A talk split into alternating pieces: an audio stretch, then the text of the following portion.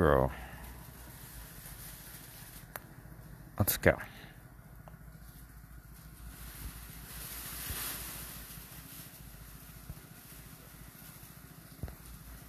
You said you don't know how to reach me. Um, 778 651 6044 778 651 6044. This is my motherfucking podcast.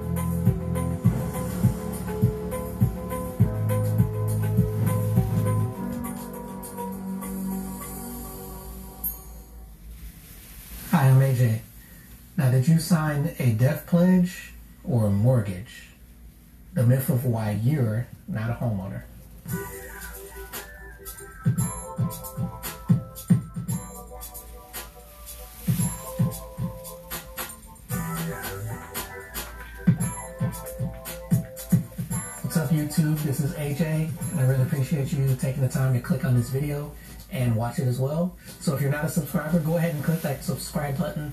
Also hit that like button because you're going to like this video. And also hit the notification bell so you'll be notified the next time I create a video. So today we're going to talk a little bit about home ownership and how the American dream of owning a home is kind of a nightmare for some people. And in a sense, you're not really a homeowner. So the majority of people in America that say that, you know, they own a home, they don't technically own their home yet.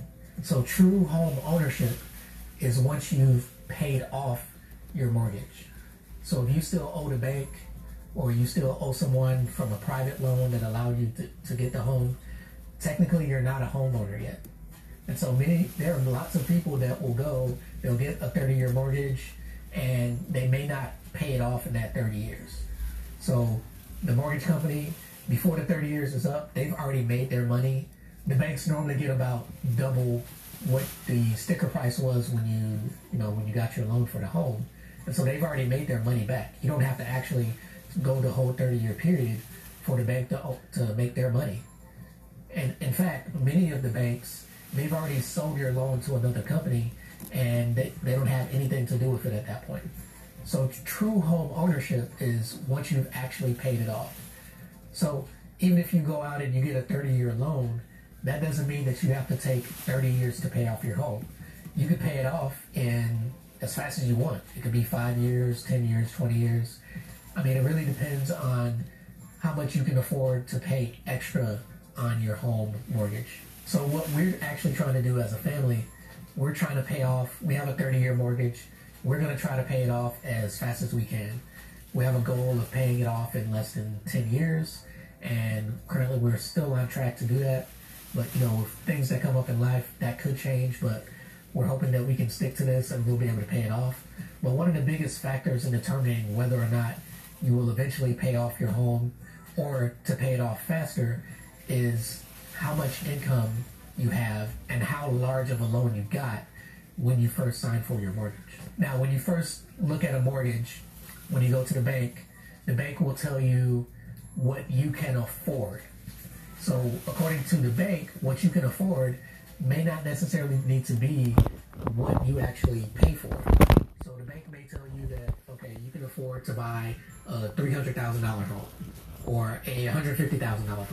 Now you can take a look at your own budget and your finances and determine based on your income and you know if you're by yourself or your family income if you're married uh, you can determine how much money can i put on top of the normal mortgage after i'm paying home insurance if there's pmi how much is that? You know once all of that is included in your mortgage how much on top of that can you pay? And sometimes it only takes a couple hundred dollars to actually pay it off just even five years sooner. Any extra money that you put towards it is reducing the amount of interest that you're going to pay over the life of the loan. And so any extra dollars that you can put towards it also reduces the amount of time it will take you to pay it off. So if you can technically afford to pay $2,000 a month for a home, but you don't have any other money left over and you have to use credit cards, and if something were to happen, you don't have enough savings to survive, you know, two, three, even six months, then do you really need a $2,000 mortgage? No, you can probably go out and get a mortgage that's going to cost you half the price. Maybe it's a $1,000 and that $300,000 loan or yeah, that $300,000 loan, you can just get a $150,000 home and you can pay it off twice as fast because you have that extra thousand dollars. Oh my God, it's another real life Tinder. Oh my God, oh my God. You can still pay $2,000 a month if you choose, but if you ever come up on hard times, you know, you or you know, if for some reason something comes up and you can't put that whole two thousand dollars, you're still able to afford your one thousand dollar mortgage, and you can use that extra thousand dollars for any emergencies or any you know issues with your car that you have to fix, or if you have an injury or whatever the emergency may be. You'll have that extra cushion of even if it's a hundred dollars, two hundred dollars, or even a thousand dollars. You want to have some type of cushion to where if you need to pay for an emergency, you can and the banks are banking, pun intended, that you don't actually pay off your mortgage. You know, why else would someone give you a mortgage for 30 years and then they sell it to another company so that they can get their money and they're done? So that bank is already done. The other bank, or even that bank, if they decide to keep your loan for the entire 30 year period, they don't expect you to pay it off because most people don't end up actually paying off their homes. Some people will get home equity loans or they will refinance later down the road, and that ends up increasing the, the amount to the original mortgage that they got from the bank, and also extending the amount of years that they'll actually have to pay their mortgage. So the bank doesn't care whether or not you actually end up paying it off completely. In fact, if you don't, that allows them to then sell the home to someone else if there's ever like a big situation like uh, a market crash of course, the banks are losing out short term on that money as well. But many of these banks that went through the financial crisis, they, they survived, and they're still selling homes to people today, and they're still making lots of money off of these mortgages.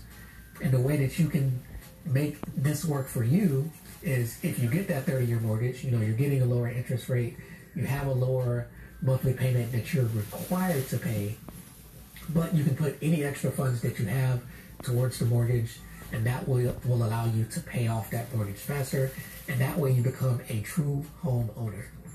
So again, home ownership, you're not an owner until you actually pay off all of your debt, and the bank gives you the note that says you are the owner of this property.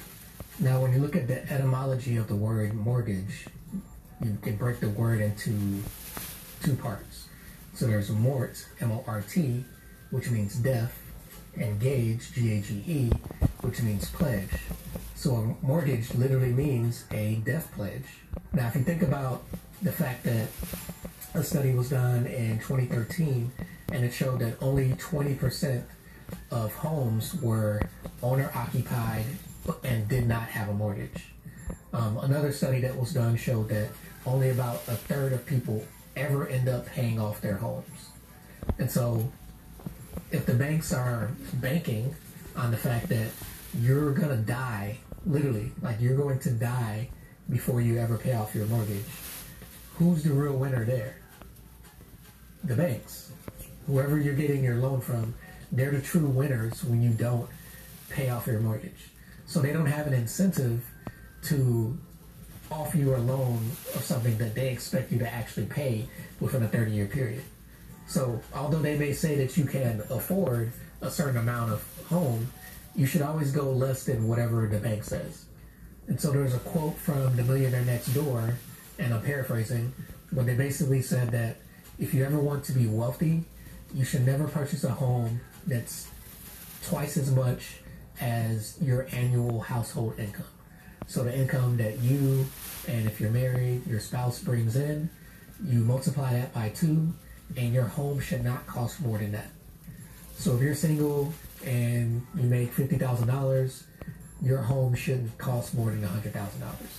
Why? Because you'll never be wealthy if the majority of your money on a data uh, monthly or weekly basis is going towards paying off that mortgage. And you need to have a cushion to make sure that you know if something ever happens, one you want to have an emergency fund, but two you want to be able to pay for that mortgage and you want to be able to pay an additional amount. That way you can actually pay it sooner than the 30 year period. Now, just because you got a 30 year loan doesn't mean you have to actually pay it over the course of 30 years. Now, there are some banks that they may charge a penalty if you pay off your home early or within a certain amount of years of that mortgage. But for the most part, you can actually pay it off and there's no there's no, nothing really stopping you other than one, you being able to do it by not having a mortgage that you can't really afford. Just because you have the money doesn't mean you can afford it. Now, there are many reasons someone may not be able to pay their home off in 30 years. Usually, it's a change of family dynamics. So, you know, if someone gets divorced, um, you know, or if someone passes away in the family, that's one reason that you know it may be difficult for someone to pay off a 30-year mortgage on their own. So that's also something you want to think about. If one person were to pass away or something happened to one person to where they can't work anymore or they can't make as much money, are you able to afford that home off of one person's salary? So that's one way you can decide how much of a loan you're going to get. You can base it on one person's salary, whether it's the person that makes the least amount or the person that makes the most amount of money. But you don't want to base it on both salaries because then the bank is going to offer you a loan that you really truly can't afford or you can't afford to pay it over a 30 year period unless something changes drastically in the incomes of you or your spouse. And so that's the second main reason that you know people don't pay off their homes. It's because they've chosen a home um, or mortgage that's cost too much. The bank told you you could get a three hundred thousand dollar loan, but you really, in order to afford and live and be able to save money, it's probably best that you get a hundred and fifty thousand dollar loan but because they told you that that's what you can get, and now you can probably move into this really nice neighborhood, you know, depending on where you live. Because in some neighborhoods or in some cities, three hundred thousand dollars may just be a shack. You go to like San Francisco or LA or a place like that, maybe in New York. Now it may not actually be a shack. I'm being facetious. Uh, maybe in San Francisco it might actually be a shack. But the point is that you know you don't want to pay more than you can truly afford especially as far as being able to add additional funds. That way you can pay off your home sooner. Last but not least, another way that people don't pay off their homes in that 20 or 30 year period, whichever type of mortgage you get, is because they refinance. So they take basically a second mortgage out on their home because they either want to try to uh, reduce the payments by extending to another 30 year loan. So you've had the loan for 10 years and now you want to lower the monthly payments so now you extend it for another 30 years. And now you do that repeatedly. And eventually you never end up paying it off because, you know, the mortgage goes on and on and something happens to someone in your family and you never actually become a true homeowner. So is your mortgage a mortgage? It is a death pledge? Or are you actually going to end up paying off your home before you or a family member passes away?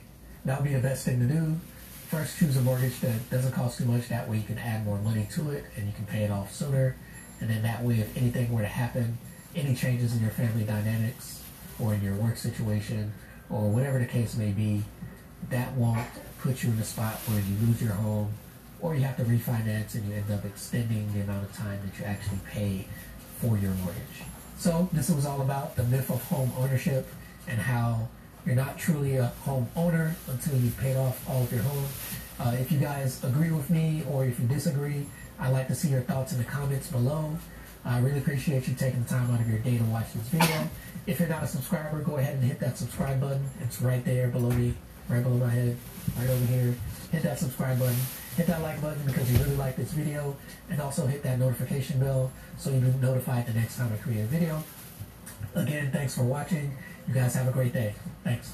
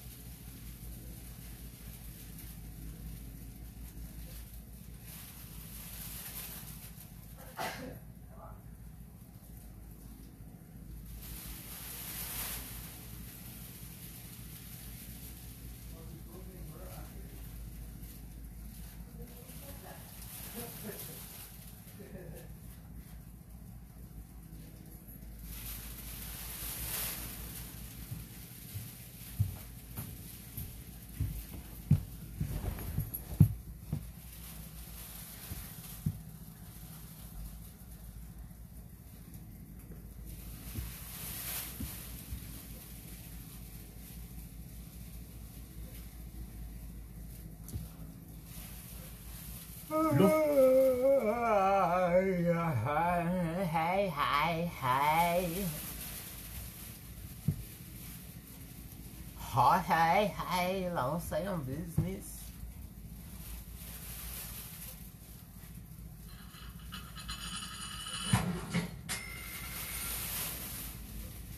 Hi, I'm Philip Lip, and I'm president of All West Mortgage.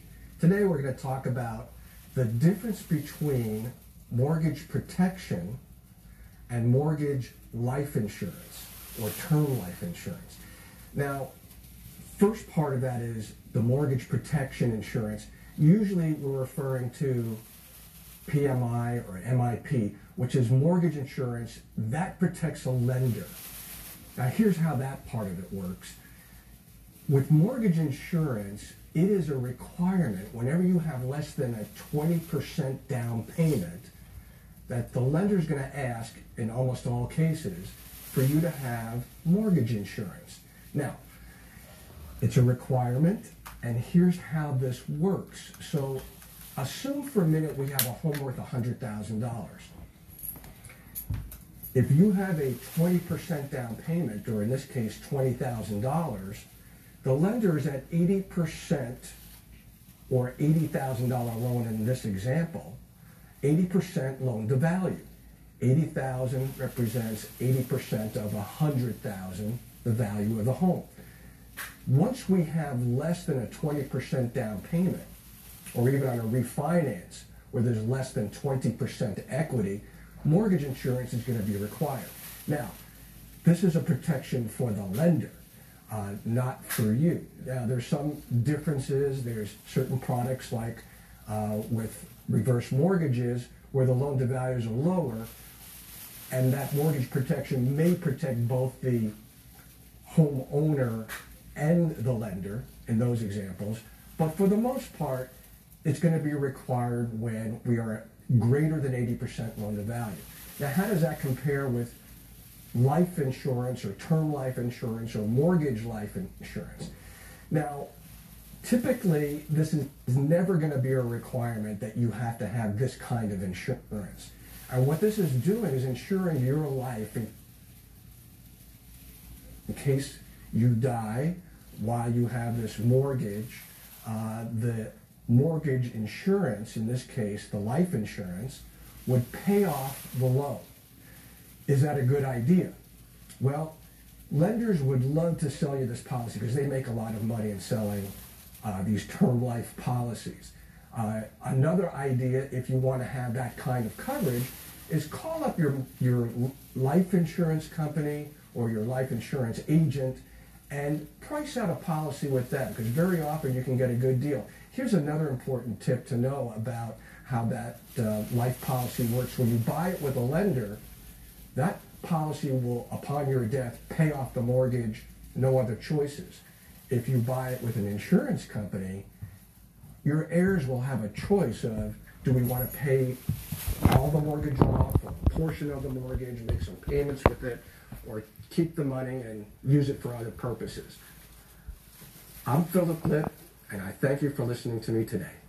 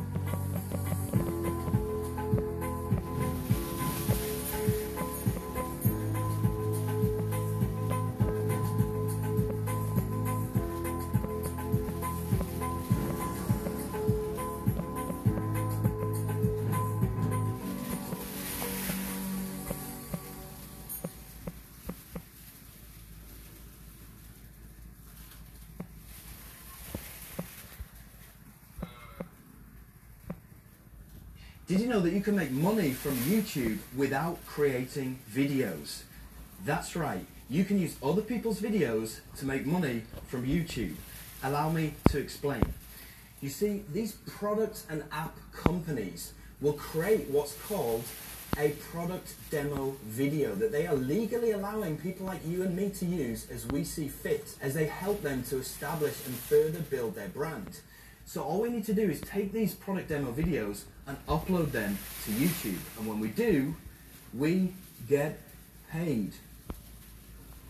Now, I don't have time to explain all the details inside of this short YouTube ad. So what I've done is I've created a free web class that you can go and attend right now today where I'll show you where you can find these product demo videos, the step-by-step instructions to uploading and monetizing these videos, and how each one of these videos can generate passive recurring income for months, if not years to come, and also how Philip here from Denmark has used this system to make over $11,000. So if you're interested in attending, simply click in the top right hand side of this ad if you're on a mobile, the bottom left hand side of this ad if you're on a desktop, it will take you through to a page that looks like this where you can go ahead and register and watch this web class right now, today. Now, this is a brand new system for 2021 and there's hardly any other people doing this right now which is why I don't know when I'm going to be taking this web class down. So I strongly urge you to go and watch this sooner rather than later because this may be your last chance. So on this call, I'm also going to show you how people like Dave Kammer here made $850 just yesterday. People like Ashley, who's doing his lockdown, not in the UK but in Mexico, have made over $1,000 in a single day while he's been chilling out on the beach.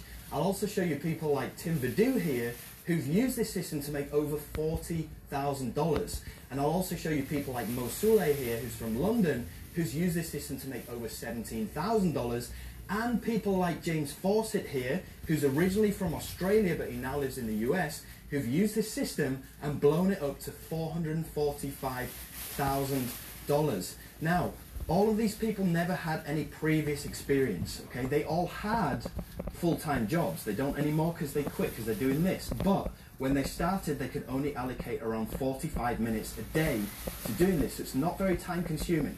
Now, the one thing that all these people did have in common is that they all watched this free web class and they've learned how to make money from YouTube without making their own videos. They've all gone on to do the exact same thing that you're looking to do right now. So, find out how they did it. Click on this ad, and hopefully I'll see you inside.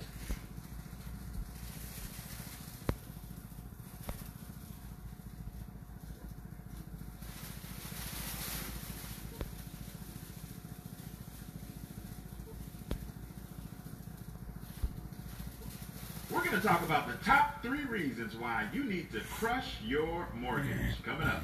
Stay tuned.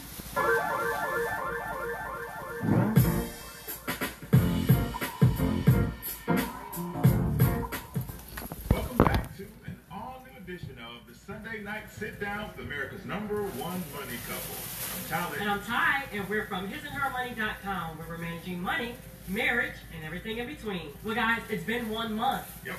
since we actually crushed our mortgage, and the feeling is amazing. Almost, almost indescribable. Oh, it is indescribable. There's like no words. So if you guys have not checked out our video, uh, we actually shot real live footage of us in the bank when we made our last mortgage payment. We paid off $330,000 in just five years. Wow. Yes, and we have all the details. Just check the description box below, and you can check out that video. We uh, made it a fancy affair. We had our children involved and stuff like that. But guys, this feeling feels amazing. Like 30 days in, what would you say has been? I don't, I don't know if there's really one thing that we can say, but what has been a highlight of yours? I don't know, just the feeling that we are owners of this home. We're not mm-hmm. just home owners. That keeps playing around in my head, like, because who does that? Yeah. You know what I mean? Yeah. Like, this isn't typical, this isn't normal, but we're trying to change that narrative. Sure. We want this to be typical. Absolutely. We want this to be normal because we love the way that this feels. Oh my God. We love the fact that when we pull up to our home, we keep telling each other, welcome to your paid off house. Yeah. And we don't want that to just be us. Now know. we want as many people, as many households to feel this feeling as possible. Yeah. Because it really is a free feeling. Man, it's indescribable. Like we're 30 days in, and every day I feel like you know it's. I don't know. I just feel like um, there's another level of joy and excitement all over again. Every time when I wake up, it's almost like I'm experiencing it all over again. The feeling has been amazing to be able to walk throughout my home, and now I'm at the stage where I'm really uh, kind of decorating a little bit more and just I'm falling in love with our home all over again. Like I love our home and I loved it for the five years that we've been living in it. But now it's almost like I really, really love you. Like, oh my gosh, like I don't want to part with you type of love. You know what I mean? And guys, yeah, I'm being sarcastic here, but I really am for real when I say I, I, I love my home. And I'm just so grateful to God that we were able to do this in just five years. And so we want to take you guys with us as well too. And we wanted to share three reasons on why you should be crushing your mortgage as well. Now guys, if you all need help, we created a phenomenal, I mean phenomenal course called Crush My Mortgage. If you go to crushmymortgage.com, you can get full details there. Also, make sure that you'll check the uh, description box below. We have a special offer there as well as links. But guys, we have students over there that are already crushing their mortgage. And I mean, the feeling is amazing. It's amazing. So we want you to join us as well. Listen, we don't want you guys looking at us like a unicorn, like we have this amazing superpower to pay off a mortgage, and that you don't have that ability. Because the truth is, you do. That's why we continue to bring you content to continue to change your paradigm to help you think differently about your money and about your debt. Yeah. So that's why we're going to give you three reasons right here, right now, Ryan. You need to crush your mortgage. Now, guys, there are going to be a lot of reasons outside of the three reasons, but we just wanted to kind of give you guys something to think about. Um, there's numerous reasons. I know that we've heard on the other spectrum where people say, oh, it's not a good idea to pay off your home. Child, please. But you all, let me tell you, we are happy that we did it, and we're trying to tell as many people as possible. So we just want to share three things with you that maybe you have never considered. Listen, let's start from the beginning. Yeah. Let's take a trip back in time. Let's look at the origin of the word mortgage. Did you know that the word mortgage, the etymology, which means the origin of the word, Get all deep. listen, is death pledge. I'm gonna say that one more time. The word mortgage has an origin that means death pledge. If you break apart the word mortgage, you have the first half of the word mort, M-O-R-T, which stands for death. And then you have G-A-G-E, gage, which stands for pledge. Put that together, and yeah, yeah, the word mortgage means death pledge. In its origin, it was given as though it was a lifelong deal. The only way you was out of it was after you passed away and the child picked up the inheritance and it was transferred to the child or the heir. So you need to look at things a little bit differently because a lot of you may think that, man, everybody has a mortgage. That's the American dream. You're supposed to save your money, work hard, put down a down payment, and get a house with a white picket fence, a two-car garage, and a mortgage. Whoa. You're supposed to be tied down for 30 years of payments to the banks.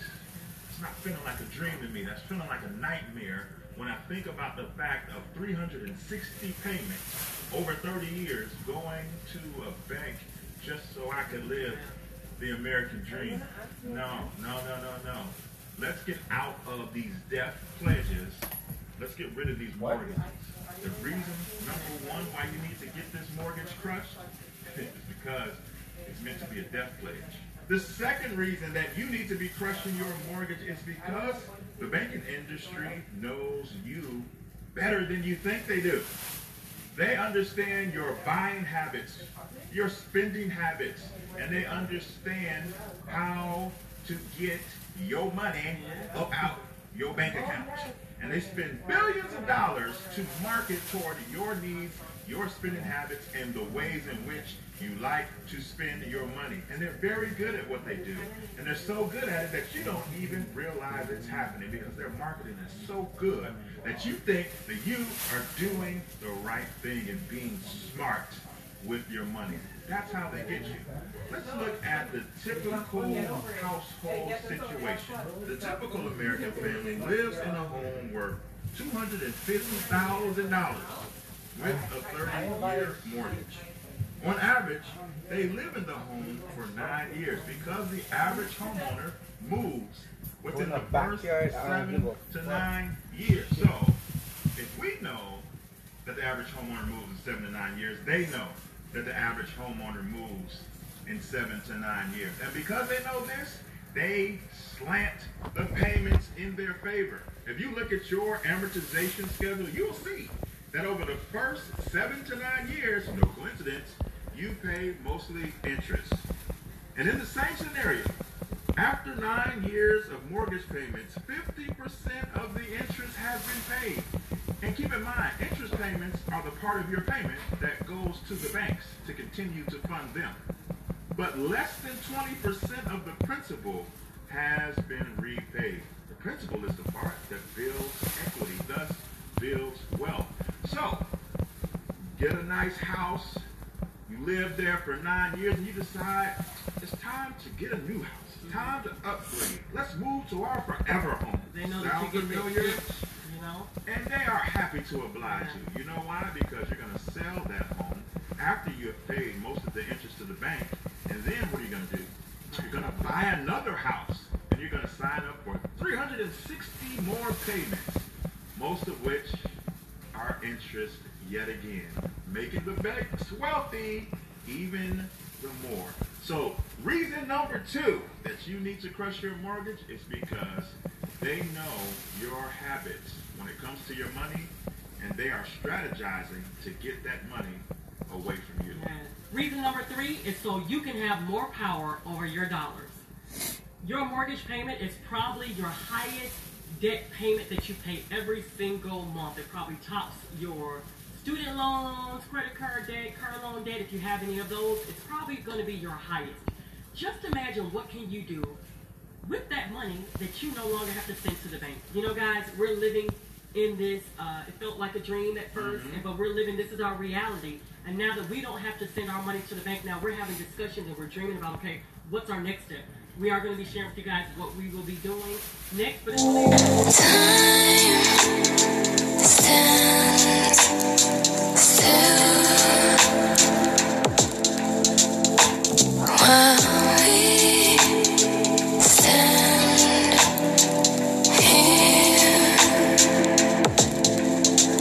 it feels amazing. So that's reason number three. So you can have control. You can have power over your own money. You no longer have to send it to someone else, and you can own your home outright. Well, those are the top three reasons. We hope that you take them to heart. We hope that it motivates you. We hope that it moves you to the place of action. We don't want you to just hear what we're telling you. We don't want you to look at Talaat and Tyler. Do- do you like, think that- But I can't. No, no, no. This is the reason his and her money is here. The reason we did it the way we did it and brought you along on the journey is so that you can know that you can do it. Join us. We already have students already in the class. In the course, it's lifetime membership. If you need full details, just go to crushmymortgage.com. We will also have all of the links in the description box below. We would love to have you join us. We want to hear from you. We gave you three reasons why we feel that you should crush your mortgage. What's your number one reason? Think about it. You need a why.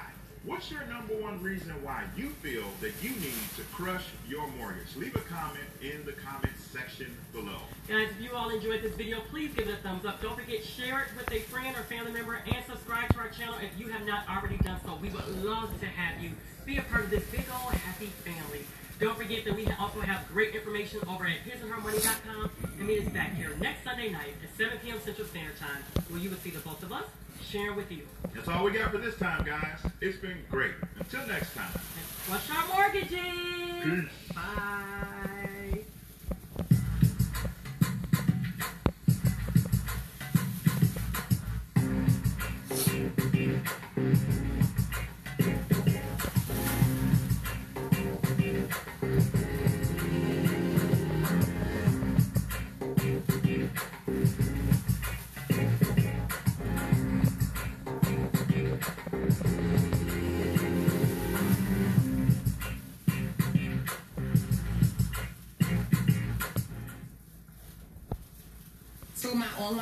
Alone, we've sold over $500,000 worth of spices. That's so crazy. I went from selling to my town to selling nationwide in one week.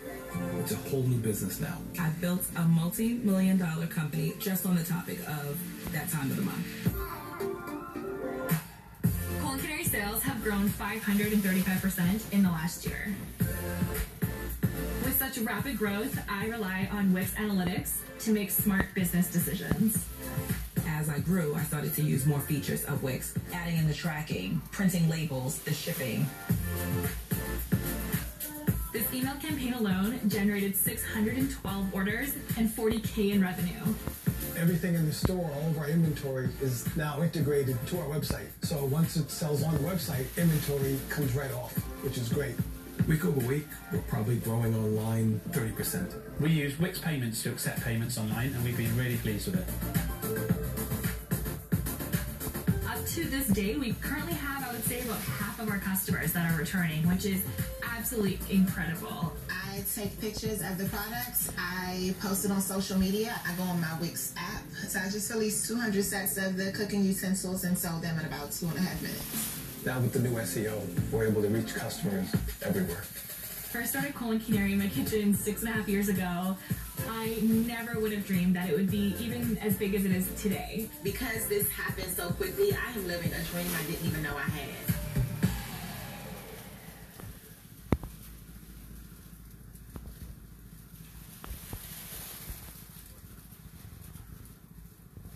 Lauren, you're on News 96.5. Go ahead. Yes, I'm calling to ask. I'm I'm halfway through a 30-year mortgage, All right. and I've had some health issues. So what I'm calling to ask is, if something were to happen to me, is there any way that I could get my property into the hands of someone in my family?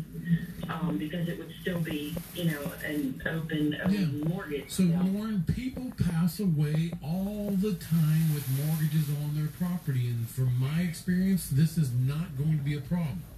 Now, if this home is, uh, the law technically says that if your home is inherited by an heir, like a child, and that child lives in your home, then the lender would be required by law to let your child assume that mortgage.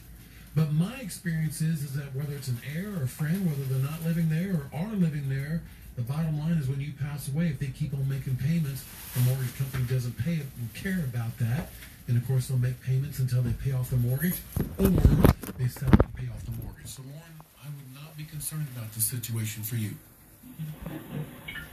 Okay, so you don't have to have anything in writing if they just, after I passed, would move in and, and pay the, keep paying the mortgage payments? Well, I don't, I don't know what you mean in writing, but can they just move in? But Lauren, you, we haven't talked about this issue about probate.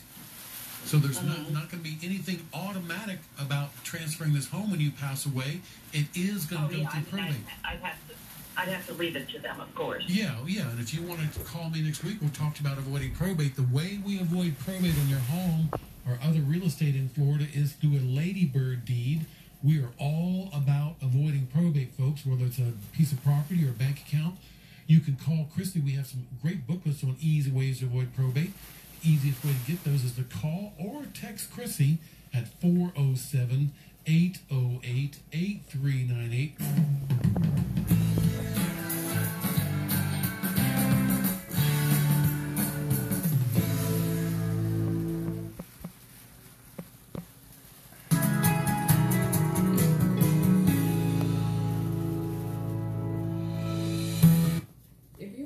Child of a parent who obtained a reverse mortgage before they passed away, there is specific information you need to know and specific things you need to consider. I'm attorney Vernita Williams. Several times per month, I face the opportunity of discussing what happens with a property when a person with a reverse mortgage passes away. Usually, these are the children of the person who obtained the reverse mortgage. There are specific things that I noticed a lot of people are not aware of. First of all, although the parent did not pay mortgage payments on the reverse mortgage, now that they have passed away, yes, number one, that reverse mortgage will have to be paid. Number two, The reverse mortgage, yes, is there, but that does not keep the property from going into foreclosure. A lot of people think if there's a reverse mortgage or if probate is necessary, that prevents a foreclosure. That is not true. The third thing you need to be aware of is that in most instances, within 6 to 12 months after the passing of the person who obtained the reverse mortgage, a mortgage company will commence foreclosure. So you will have to do something. So there are a couple of decisions you will need to make. Number one, you need to notify the mortgage company of the passing of the homeowner. Now, a lot of times people think, well, if I don't tell the mortgage company anything, I'll just stay here mortgage free and rent free. And as long as they don't know the person passed away, then I will just enjoy the benefits of there being a reverse mortgage. Well, it doesn't work that way. Most reverse mortgage companies track their properties. They have a way of checking to see if the original owner is still alive, and they have a way of finding out if they are not. So, if you are in a situation like this, it is best to go ahead and tell the mortgage company the original owner passed away. Many times they will work with you, they will give you time to figure out if you want to buy the property, if you want to sell the property. So, number one, notify the mortgage company. Number two, decide what you want to do. Do you want to keep the property by buying it, or do you want to sell the property? Number three, there may be some instances in which a spouse who is not on title to the property may be able to qualify for a reverse mortgage and keep the property. I've handled several cases where a wife was not on title, but age wise, she was able to qualify herself for a reverse mortgage. So once her name was placed on title, then that reverse mortgage continued. They didn't have to sell the property.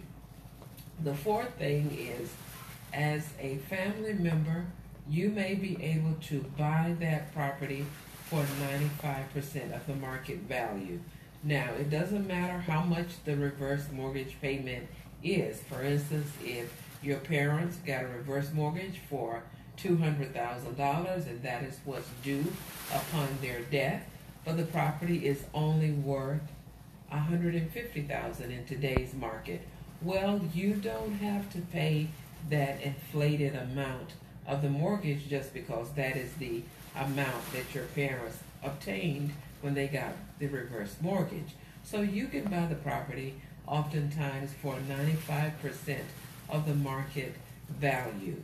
The fifth thing is if you sell it, you may be in a situation where the property is worth more than what is owed, so you may be able to sell the property, and then you can take the money that's made from the property and divide it among the legitimate heirs of the original owner who passed away. So if there is a reverse mortgage, there are many things that you need to think about. But just know that you do have to deal with the issue of there being a mortgage, which has to be paid. You may be able to sell the property. You may be able to keep the property if you are a spouse whose name was never on title and you are the age where you can qualify. So these are interesting and simple things that I'd like to share on a regular basis with you. If you need additional information, please go to my website, vcwlaw.com. That is vcwlaw.com, where you can receive specific free downloads. One of them is a checklist of 25 things you need to do to set your affairs in order.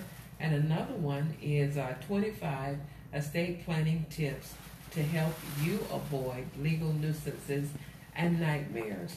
Also, if you have comments, questions, or suggestions, feel free to call me at 786 831 9483. That is 786 831 9483. Thank you for listening. Hey, what's going on, everybody? Here with another Mortgage Minute. Little tip on uh, some questions I get. I probably get this question at least a handful of times a year, so I figured I'd address it. Uh, what happens to the mortgage when your loved one dies and you inherit a property? So a lot of people have thought maybe they have to then qualify for the loan or send in paperwork to try and assume the loan or maybe refinance the loan or, or what do we have to do, right? Uh, the short answer is you just keep making the payments. But at the end of the day, there's actually been a couple acts that have been passed uh, for some protections on this. And what happens is all you really have to do at that point is send in proof that you're the legal owner of the property now through probate or the will or whatever you have, uh, whatever legal documentation you have. You send that into the, the servicer, and by law, they have to then treat you like you're the borrower. So you then have access to all the information. Uh, they call you a successor in interest. Uh, even if you end up in a hardship and need to modify the loan, they have to treat you just like you were the original owner and give you those protections and uh, options to even try and modify the mortgage. So at the end of the day, if something ever happens, you provide the paperwork showing that you're the new legal owner. You do not have to qualify for the loan that they have. So if they have an amazing interest rate, you're taking that over. You essentially are able to assume the loan without having to qualify. And you have all the same protections. If you need a loan modification, that you can apply for it. If you need copies of the original paperwork, they have to treat you like the borrower at that point. So anyways, I thought that was a good tip to put out there, just some information you guys might want to know. If you have any questions, oh, this also, this does not apply to reverse uh, mortgages from what I know. So with the reverse mortgage, it's a whole different story. This is only on forward mortgages. Um, if you guys have any questions on either or, let me know anytime, and I'll talk to you soon. Thank you.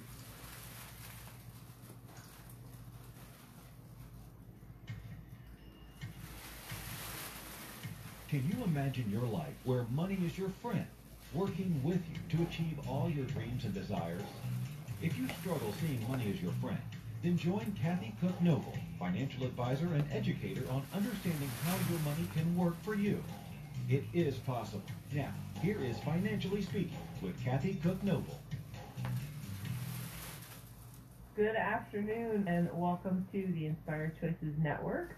You're listening to Financially Speaking with your your host, that's me, Kathy Cook Noble.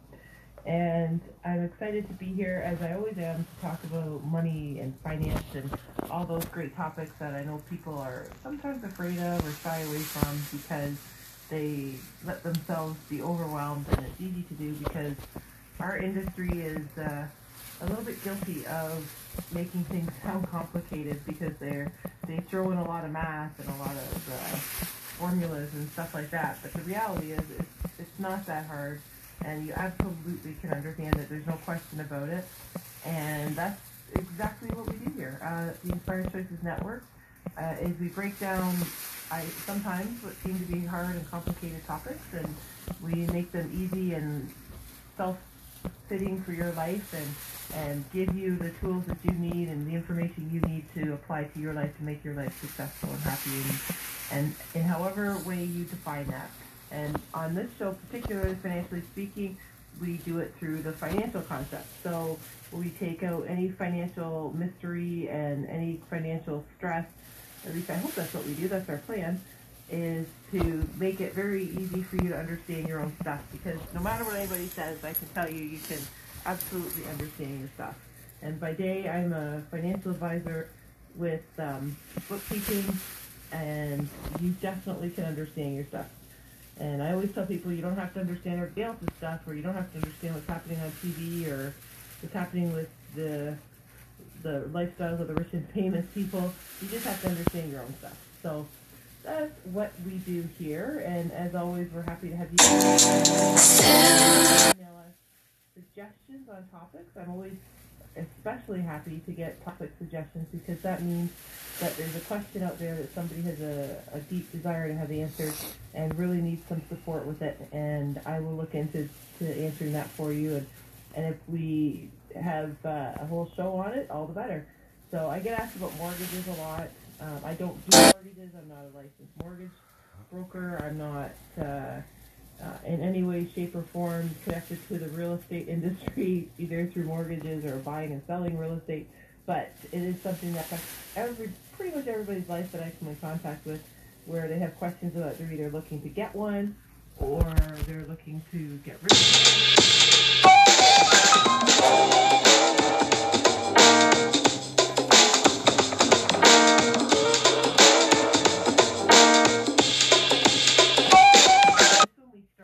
Well, detectives in Ventura need help after a woman's frightening encounter. She called 911 Wednesday to report she had been attacked along a bike path in Ventura. Today, detectives have a composite sketch of that suspect. And you've got it's something called a death pledge. So, what does that mean exactly with a mortgage? Well, let's start with before we get into all what it is and how much and all that. What is a mortgage? So, for all of you out there who are thinking, well, I have a mortgage, I know exactly what that is.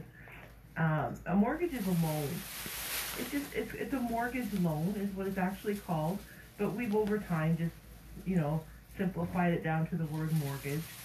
And what it it typically is, it's a loan by somebody like a purchaser who wants to buy a piece of property, and there's a a seller that's going to sell you the piece of property, and they want to get paid for it. So if I'm the purchaser, and I'm going to buy a house from, let's call her Christine. So Christine's selling her house, and I'm going to buy it from her. She's the seller, and she wants me to give her the $300,000 that she's selling her house for. And I, as the purchaser, I'm going to give her 300,000. Now, what happens if I don't have $300,000 in my bank to write a check for? Um, then, does that mean I can't buy the house? No. That means that I need to get a mortgage loan or a mortgage. So that means that somebody else is going to give me the money and they're going to register something called a lien on the property saying, I have an interest in this property and in return, I'm going to lend you this money that's secured by the property. So that means that this third party is going to give me the $300,000 so I can give it to Christine so I can buy her house. And then Christine gets to walk away and her house is now sold and there's no connection to her and the house. Now me and the third party person, I now owe $300,000 to this third party, but they're not going to get just $300,000. That's just the principal. They're going to get something else called interest. And that interest is going to be based on how much the interest is, how long I have to pay for, how much money I had to put down. So those are, uh, that's generally how it works with any particular loan, but specifically with a house and a mortgage.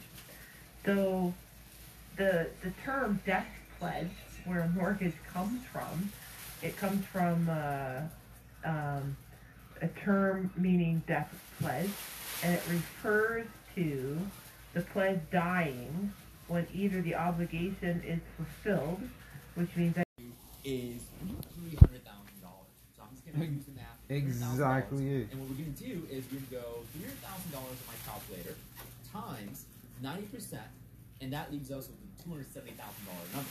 So that two hundred seventy thousand dollars. Donc tu l'as fait les Chinois, hein? Hein?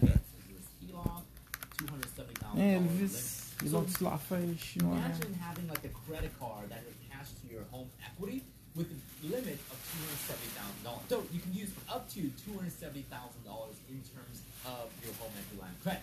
So how this works is what we're to do is we're to completely pay off and replace our mortgage with the two hundred seventy thousand dollar limit HELOC. So what happens? We use a different color to, to annotate this. Two hundred thousand dollar principal is going to be quote unquote transferred into the home equity line of credit. Now, the actual mechanism of this is we're going to just write a check out of our HELOC to do a principal payment against our mortgage. So we're going to do two hundred thousand dollars. So what we've done is essentially did a balance transfer, right? We took uh, two hundred thousand dollar mortgage balance, moved it to our home equity line of credit balance, and now we have a two hundred thousand dollar balance on our HELOC. We no longer have a mortgage.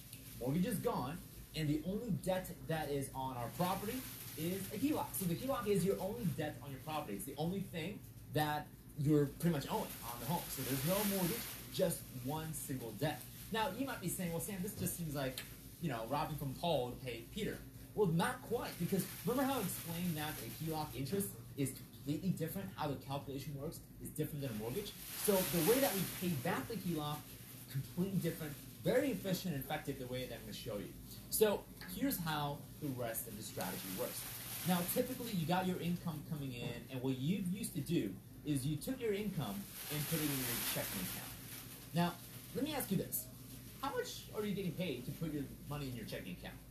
like zero, right? If you're lucky, you know, you probably have one of those checking account that gives you maybe what 0.25 percent, point maybe one percent. I don't know, it, but this is normally normally zero percent annual percentage yield. You don't get paid much.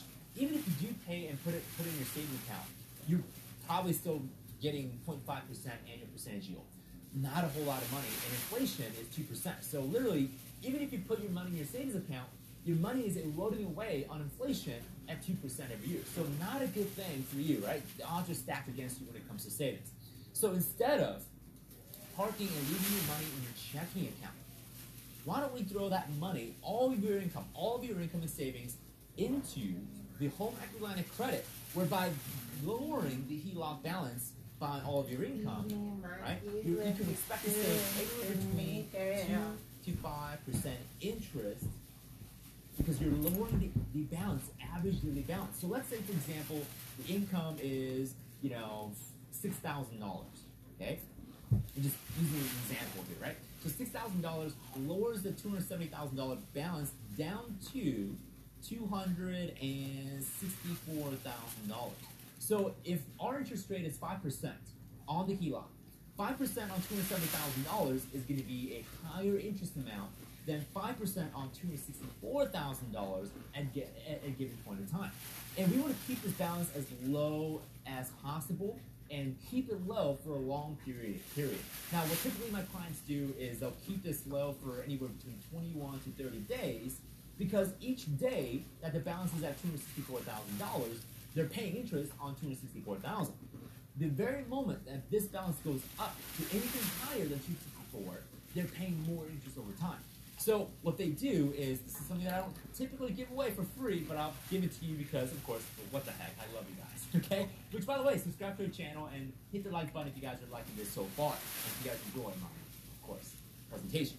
So 21 to 30 days, we're going to keep this balance as low as possible. So here's what my clients typically do. I'm going to redraw this because there's a lot of mess going on here. So uh, we got our HELOC, and I'll make this quick.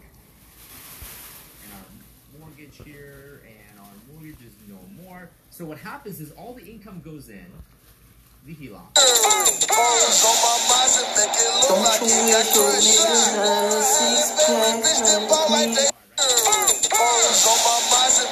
Don't you wish your niggas had a six pack like me?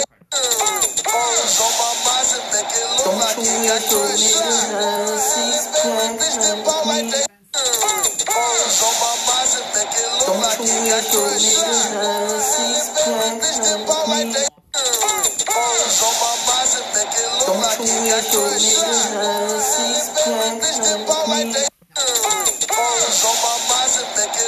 you need to leave the six pack like me? Don't you need to leave the six pack like me? Don't you need to leave the six pack like me? Don't you need to leave the six pack like me?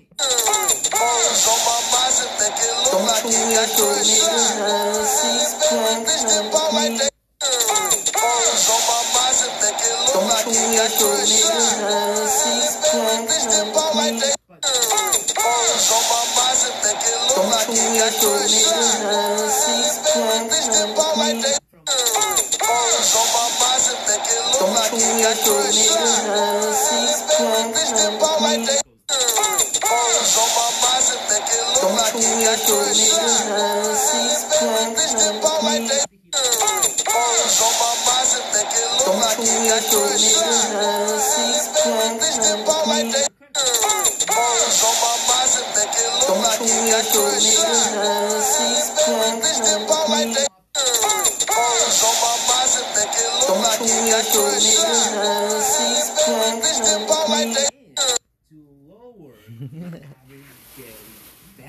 which means lower average daily interest as well. So this is one out of seven different versions. There's so many different versions out there that, of course, depending on your situation, your lifestyle, um, your finances, the strategy changes. But this has been a very good working model for a lot of my different clients, and they've been saving tremendous amount of money. And of course, um, some of you guys, this might not be a good fit due to lifestyle or maybe uh, tolerance to risk. But I can tell you guys right now that this strategy is perfectly recession proof. Meaning that if you do it the right way, if you, if you do it in, with proper guidance and with the proper training, this strategy can actually help you through a recession. And it can actually uh, put a safety net with a recession. And yes, I get questions like, you know, Sam, what if the bank closes down and shuts down my HELOC, or the last recession that we had back in 08?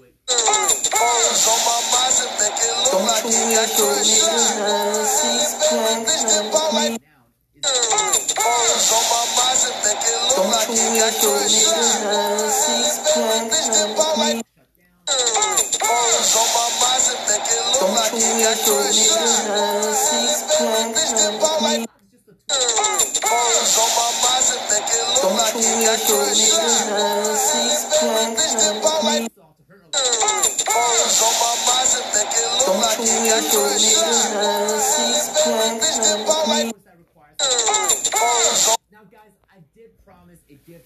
gift at the end of the video, and I want to congratulate you for making it this far because it tells me that you actually care about your finances. You're one of the few people that actually want to enact change to your finances so that you can improve and save money and do other great things. So I want to give you the gift right now, and that is a free calculator.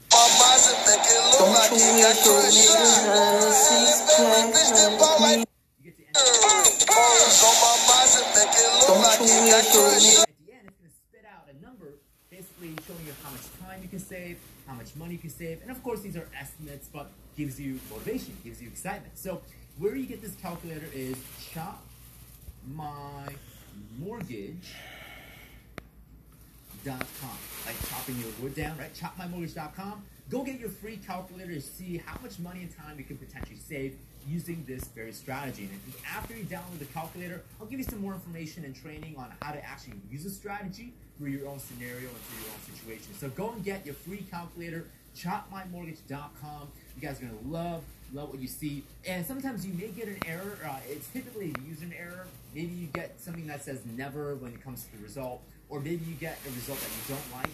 It's likely that you didn't use the calculator the right way, which, of course, uh, after you download, we got some instruction videos and training videos you can watch to actually get some deeper dive into how the calculator works, of course, and how the strategy works as well. So, guys, I want to thank you so much for tuning in and watching this video all the way to the end. I mean, you're amazing. And with that being said, if you guys want to learn more about the strategy, how HELOCs work, what is a HELOC, how do I get approved, all that video is right here in our YouTube channel, so definitely go and subscribe if you want to see more of these videos. We also cover other content such as real estate investing, stocks, uh, investing in general, how to make more money, how to save. Well, ladies and gentlemen, one of the most anticipated nights of the year is here in hip hop for 2021. Drake is set to release his latest studio album, Certified Lover Boy. Oh man, the streets are talking. So the album cover is unique. It is uh, uh, an image of a lot of women who are pregnant. Apparently, that is in representation of Drake's album being uh, a few months late versus when it was expected at the top of 2021. Look, I don't care. Turn around, put your hands behind your back now. Now. Okay, you're fine. Behind my back, sir. I've not done anything. This is Officer Paul Abel. Yeah. I've not done anything. She has you on camera right here. I don't care. You didn't listen. I told you to go away. a white woman slaps a black man and gives her man a class one ass whooping. That's what happened at this Steelers game. Um, it was a preseason game. Let me just go to the video. Can you tell me why he was the only one in my crew that couldn't cash his check when everybody else did? I am going to Bank of America. Really angry. Kind of behaving in an erratic manner. We have a lot of people that to make other people feel uncomfortable. This You cop these begins to harass a man and then you blame. rela- I'm just happy that we're getting new Drake music. Unpolished, unapologetic. This cocaine cowboy pushed us to Said Pusha T is an approachable guy and he didn't really. Okay people. Uh, check it. Uh, uh. He's not supposed to be here for you. You're supposed to be here for him. You get off my back. You think I want this? It just happened. He's not supposed to be here for you. You're supposed to be here for him. You get off my back. You think I want this? It just happened. Yeah, this is him right here. Some of the neighbors ain't happy. pledge to the borrower, if he actually paid in time, is taken from him forever and is therefore dead to him. Or, in more pleasant terms, mortgage basically means you're under a debt contract for the rest of your life. But, as the title of this video suggests, you could actually escape this death bond and pay off your mortgage within a He's not supposed to be here for you. You're supposed to be here for him. You get off my back. You think I want this? It just happened. freeing yourself into real property ownership as long as you pay your property taxes. Wait, I didn't do it. Music. Y'all let me know what y'all think about this uh, very interesting and basic album cover. Now, I'm, I'm kind of upset at the trend with album covers. I, I look at Drake's album cover. if you have actually been able to pay off your mortgage in a few years, let me know in the comments. I'm really interested in hearing those stories because they are very, very inspiring to me, considering the fact that now I'm under a debt contract and I'm kind of worried about that. So, yeah, this video is just as. He's not supposed to be here for you. You're supposed to be here for him. You get off my back. I think it goes without saying that I don't think everybody. You told me to go away for what? pay off their mortgage in five years. That is a very short amount of time if you don't have the extra means to pay off those mortgage payments, the extra money in mortgage payments that you'll have to pay per month. So I, I get it. I know that this is not realistic for a lot of people. Also, in retrospect, if you have a high mortgage that's like three times more than your household brings in each year, then that'll also add another level of, of difficulty in actually making this happen. Now, of course, you could always start a side hustle to bring in more money. You can always bring in more cash.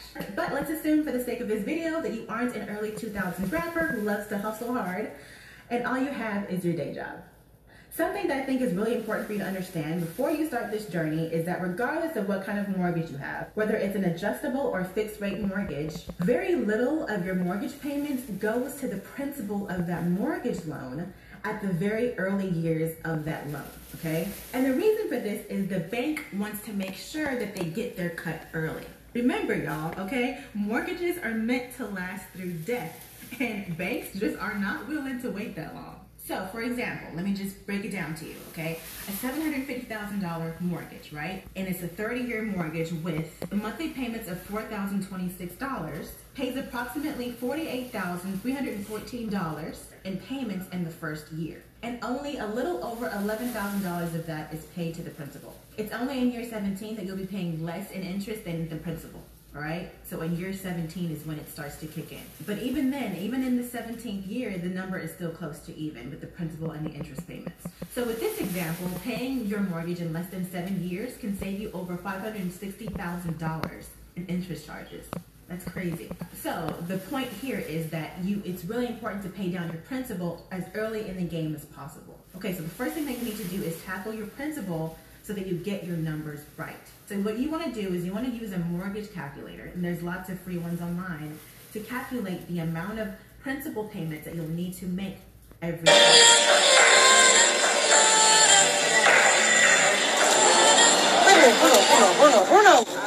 mortgage payment every month can be paid off in seven years as long as you pay an additional six thousand five hundred and seventy-four dollars a month. Okay, that's an additional almost seven. What happened to you not believing in the whole voodoo magic? Yeah, that's before you contracted mad. mortgage. Okay. Um, and if you did, you probably wouldn't be watching this video. All right. I mean, again, most people can't afford that, and most people couldn't even. What happened to you not believing in the Mama, when him coming over? You hella cool. That's not to say that's a typical example. I'm just using those large numbers so you can get an idea of how much money you're talking about, you know? So this example, what it does though is it shows you how much more money you will need to pay every month extra on top of your uh, mortgage payments in order to pay down that principal in relation to how much money your mortgage is or how much your mortgage costs. Right, so let's look at a mortgage calculator right now and we'll work with much smaller numbers to see what we're looking at, okay? So let's say you have a mortgage that's $300,000. Now this calculator is the Makes no sense, right? a $60,000 Dumbass. payment, which is 20% down. But let's say you don't have 60 Stay home, stay strapped. All you have is $20,000 to drop, which is only 7%, which with a 30-year fixed program puts your monthly payments at $2,037. Okay, as you can see, 1,183 of that amount is going to your principal. Now, when you take when I take it down to a 15-year program, your payment goes to $2,690. So if you wanted to pay this mortgage off in five years, you need to pay an additional $5,505. See me, see me. Do you, do you think that the death row story is being told properly? Never listen to, never listen to nobody. Right? But I know, like, Magic Johnson down there. Don't name that on me. twenty percent in a down payment for my mortgage, then I probably can't afford to pay an additional three times my principal every month on top of my mortgage payment, right? Like, because that's gonna bring you up to close to six thousand dollars a month anyway. So it's it's a lot, right? So for this example, And, and and where the fuck you think you're gonna go? Where you think you're gonna move? They're gonna follow you.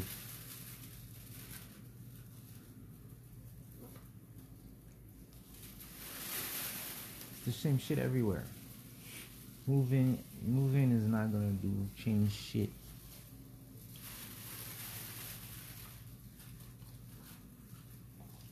Just different racist faces. well, again, if you have a three hundred thousand dollar mortgage and you only put down seven percent, then you will have to pay an additional almost six thousand dollars on principal every month on top of your almost three thousand dollar mortgage payment. Okay, but that's only if you again you only put down seven percent in a down payment. All right, so I'm just I'm kind of being really generous, or not generous, but I'm being really um, uh, conservative with my example here. So I'm, I'm only assuming that you're going to put down seven percent on your mortgage, and I'm, I'm also assuming that you're going to get a three hundred thousand dollar mortgage. I'm thinking that that's kind of like standard or relatively in the medium of, of how much people pay for their mortgages nowadays.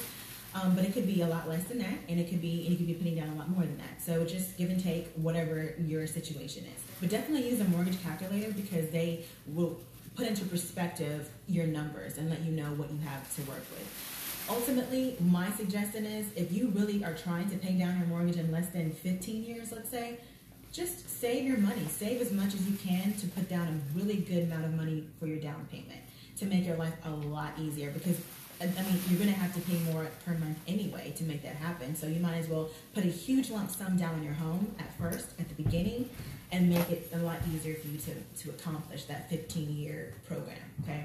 It's important to be realistic. Just keep it real with yourself. If you can't afford to pay more than double the amount of money on your mortgage every single month, then it's just not feasible to do that. Okay. Anytime you get extra money, apply it to your principal. You can even use your tax refund to do it. Okay, uh, people do that all the time. Hey, even consider you know taking up a side hustle to pay it off quicker, um, and also consider the amount of your home. You may just have to go under your budget and settle for a less expensive home if you're trying to pay off your mortgage quicker. And here's the tea for today. Okay, sometimes it doesn't even pay off to try and keep up with the Joneses. All right, if you look hard enough, them Joneses probably have ten credit cards in collections. They're probably behind on their HOA dues. And they got bad credit, so they take out payday loans to buy their cars in cash. And now they got loan sharks coming and knocking on their door. And they aren't even allowed to go to their local Papa Do's anymore because every time they go, they complain to the waiter about how their food is bad, and then they try to get their food comped every time. And the IRS is about to start garnishing their wages because they haven't paid taxes in 10 years. Yeah, you might not want to keep up with the Joneses after all.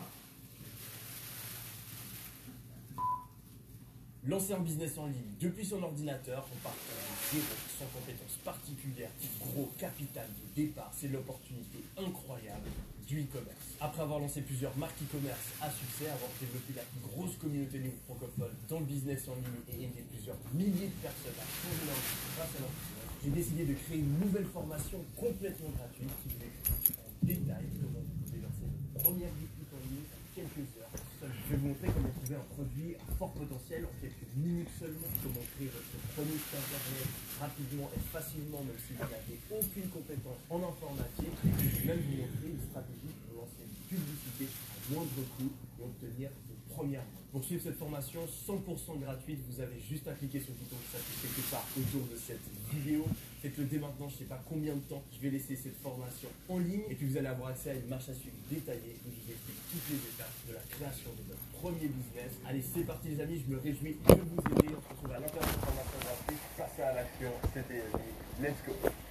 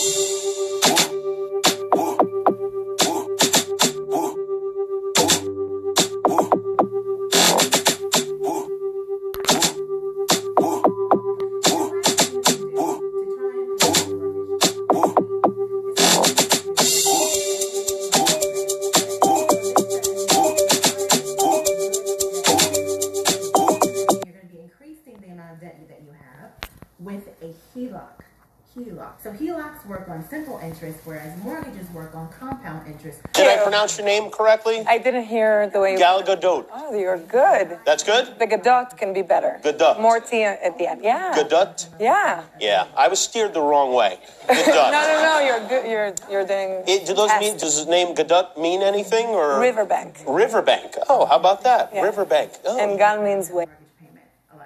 It might be more in your budget to pay down the mortgage $20,000 $20, and then pay that off in less than a year with $2,000 a month. The thing with HELOCs though is that you have to have a certain amount of equity in your home first.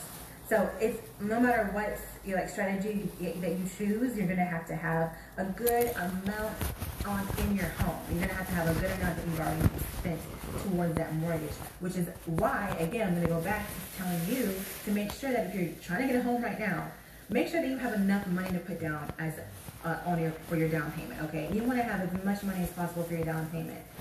As much as you can save, do that, and if, and it has to be feasible. So again, if you don't have, you're not bringing in that much money, then you don't want to go for a really expensive home because it's going to take a lot more cash um, to save in order to put down a, a substantial amount of money on, on your down payment. Again, a three hundred thousand dollar mortgage is a good amount. It's standard, but 20%, which is which is the amount that you should be saving for a down payment, is $60,000 on a $300,000 mortgage. That's a lot of money. That is a, a salary that you're to have to pay, you know, save. So it's possible though, and you just might have to wait a few years to save up that money. It's very possible. We saved $40,000 one year, and I have a video that's all about that. So it's very possible, but it's, it's again, it's, it's, it's about, you know, being patient and just being really good with your money and man- managing it very well so that you have these options like the HELOC or, you know. The Delta variant is more contagious and is hitting young, unvaccinated people more. Fact. Doctors are seeing an increase in cases of the Delta variant in unvaccinated youth and adults. Learn more at thisisourshot.ca. You know, if you still have cable, what are you doing? What up, guys? Your boy Quake and Snoop Dogg has officially responded to Eminem's Zeus track and what Eminem has said recently in a new interview. But before we get into that, be sure to check out my new podcast, the Diverse Mentality Podcast. We do new episodes every Saturday, and we're going to start doing them every Wednesday too. We cover everything hip hop with my co hosts, Sean and Vito. So go ahead and check out the links in the description below.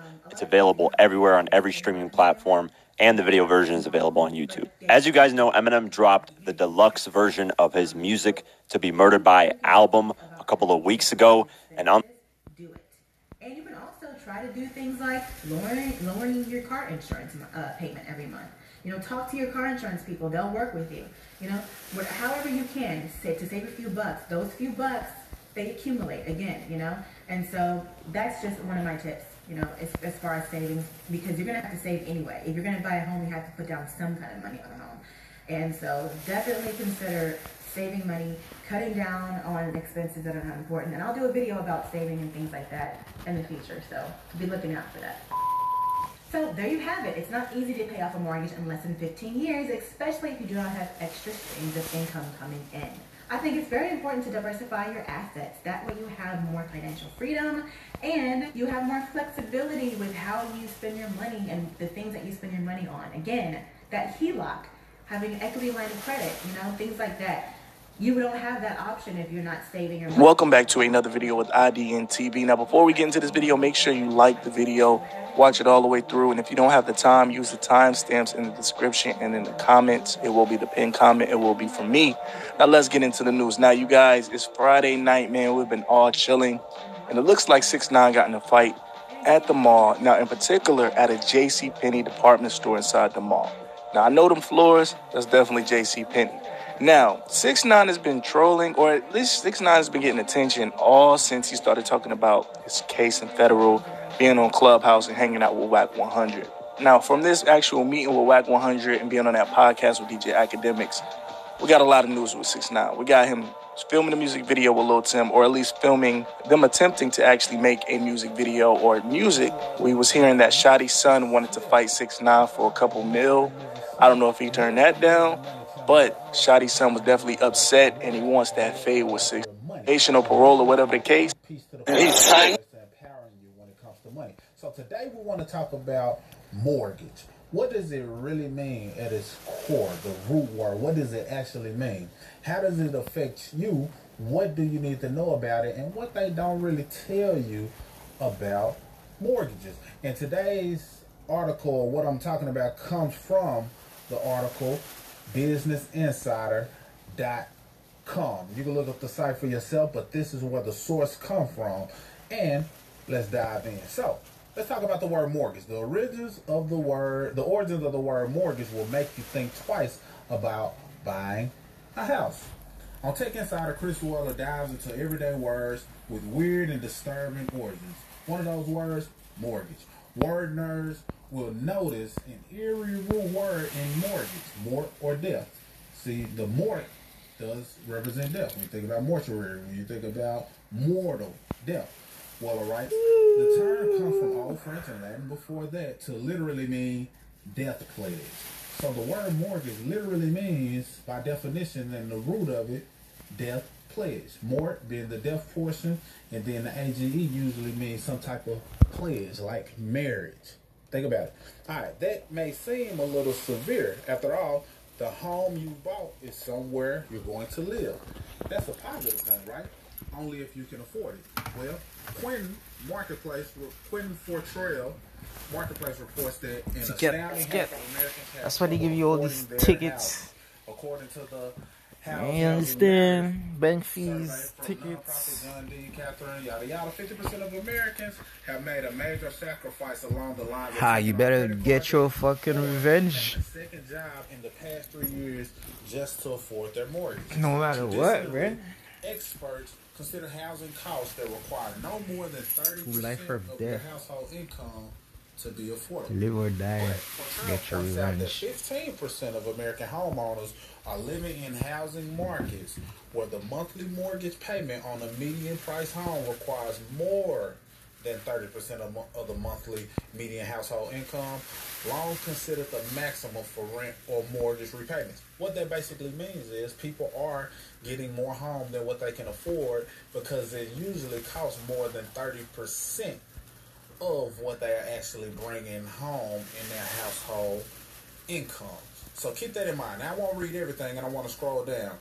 Basically, they had people who also highlighted certain things as it relates to the statistics, the numbers, how many people were living in more home than they can afford. And we know about the history of the mortgage and the markets and how a lot of people lost their home due to the banks loaning out homes or loan giving mortgages to people who may not have been able to afford that particular mortgage, and a lot of people lost their homes. And I, I feel like that may be on the way again because it, it recently has been taking place as well. So, as a way to describe a 30 year agreement you make with your bank, Weller points out, the etymology sounds about right. So basically, it's saying when you commit to a mortgage, the monthly cost of home ownership will probably be more than you expect, and they'll be that way for decades but only if you don't have a solution or a plan. So that's the word itself. Now, this video is not to scare you away from wanting a mortgage. This video isn't to deter you from wanting a home there can be some legacy created in you owning a home. This is just kind of point out the fact that if you have a mortgage, what the banks intend for the mortgage to be to you. They intend for this to pretty much be a death pledge, meaning that this contract does not end until you pay it off in full, usually 30 years, or you default on the agreement and they can take the property back.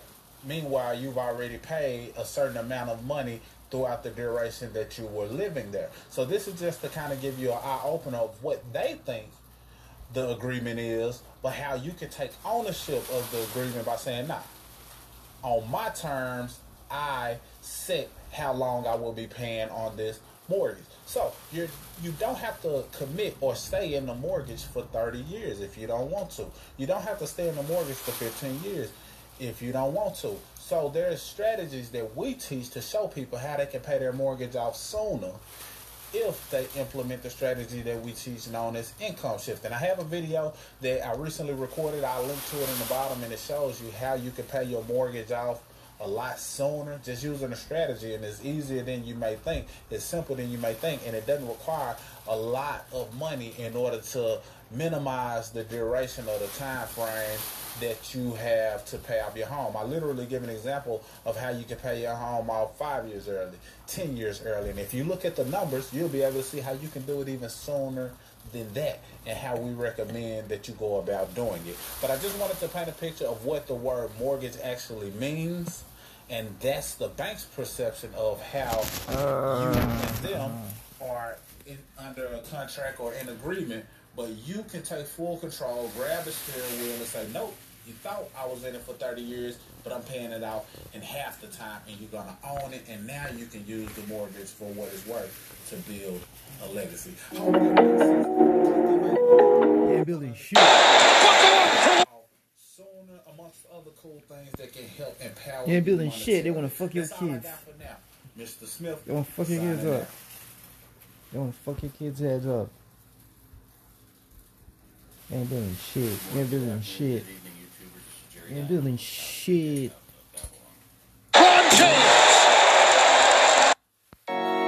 Avant de commencer, ma petite tout le monde bien. Apollo, show your love for Snoop Dogg.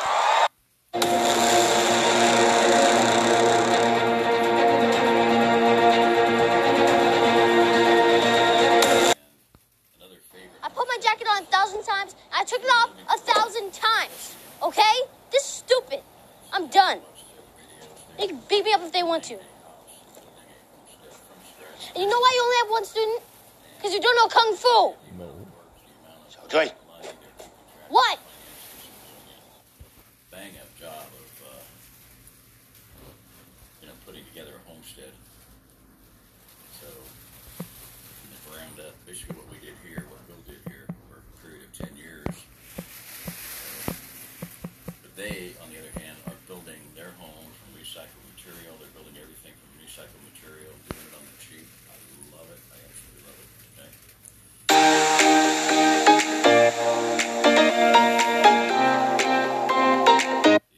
This is a journey into sound.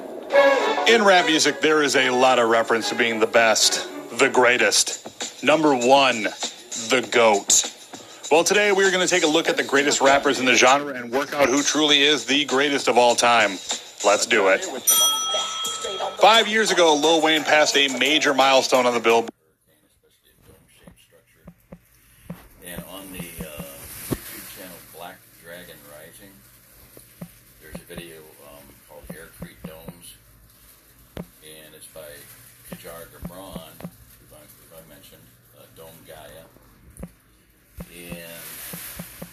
comment section, it's not. You got to understand, it's not Kajar Gibran's channel. Billboard charts. He passed Elvis to become the artist with the most Billboard Hot 100 hits of all time. His inclusion on this list is mostly due to his longevity, starting his career in 1996 and still going strong 21 years later. With 11 studio albums and a seemingly endless supply of mixtapes and song features, it's pretty easy to see him in our 10 position on this list. Tell me something I don't know. Paid in Full is looked at as the album that changed rap forever. From the old school to the new school, so to speak. Rakim has one of the greatest deliveries in all of rap music, and his command of bar structure was beyond anything and anyone in 1987, and gives many MCs today a run for their money. If you haven't heard Rakim and Eric B's Paid in Full, pause this video right now, go listen to it, and come back here after. We'll wait. See, we told you it was incredible. You're right, his sound really is the blueprint for many of our favorite MCs. From a lyrical standpoint, there are a few people who can compete with Nas. Bursting onto the scene in 1994 with the legendary album Illmatic, which is widely considered one of the greatest, if not the greatest rap album of all time. Watch out if you get on Nas's bad side, or you may catch yourself on the wrong side of a diss track. The song Ether from 2001's Stillmatic roasted Jay-Z so hard that people thought Hova was done for. Need more proof? Nas's B-side collection, The Lost Tapes, is better than most artists' A-side studio releases. Lauryn Hill's 1998 solo debut, The Miseducation of Lauryn Hill, is the very definition of a classic album. But that's not surprising. Lauryn Hill has been part of some of the best hip hop ever. As part of the Fugees, she changed the landscape of rap with such hits as Killing Me Softly, Fu-Gee-La, and Ready or Not. With Nas, she crushed the song If I Ruled the World, and on her own album, she reached number one on the Billboard charts with Doo Wop That Thing. And that album sold 2.4 million copies in under four months. So, Ready or Not, Lauryn Hill is one of the best ever. What can you even say about Andre 3000? He was one half the legendary and potentially greatest duo in the history of rap music, Outkast. He made multiple platinum selling records and made some amazing, unique music. From Rosa Parks to the art of storytelling, Andre has consistently dropped some of the most thought provoking and downright funky lyrics in all of rap music. Then he went solo and made the song Hey Ya, which decided to take over the radio waves in the fall of 2003. That track was listed at number two on the list of best songs from 2000 to 2004 by Pitchfork, and number 15 on Blender's list of best songs released since you were born. Stylistically, Andre brings a flair and style all his own, and his placement of metaphors inside and crossing bars is at the top of the game and is inimitable. There are a few artists on this list who elicit such a reaction as Yeezy. No matter what you think of him as a person, he is a truly unique musical mind, producing tons of hits before even grabbing the mic himself. But once he did, he ascended to the absolute pinnacle of rap music and has decided to never leave. Ye has 15 top 20 singles and is featured on over 20 top 20 singles. The man is a hit factory. In addition to being a musical genius, he has taken on shoes, high fashion, and the art world. While he can come off as an egotistical jerk, there is no denying that he is in the top five greatest of all time. Hova is a legend. That's pretty much all we need to say, but we will say more. He just released his 14th studio album, and like all the other records in his collection, it went platinum. Jay Z embodies everything that is New York rap music. He is so good that he got scorched by Nas and walked right through it and kept churning out hits. On top of that, he is one half of the most powerful couple in music, basically the quintessential music power couple. He is the owner of 16 top 25 hit singles and has sold over 100 million records total. That's enough records sold that everyone in California could have two and a half of Jay Z's records. I mean, he would be the GOAT if we didn't have these three to get to. All right, now here is where we get into the dicey territory. This is where subjectivity and taste will define how this top three plays out. Tupac is a god in rap music. He has sold 75 million records worldwide, and every record in his discography is pretty much a classic. From the albums released when he was alive, Tupacalypse Now, Strictly 4, Me Against the World, All Eyez on Me, to the records released after his passing. He has 13 top 10 singles and four number one chart topping hits. On top of being one of the greatest MCs of all time, he had a burgeoning acting career. The most astonishing thing about Tupac's career is it started in 1992 and ended in 1996. In four years, he did more than most rappers do over the course of 10, even 20 years in the game.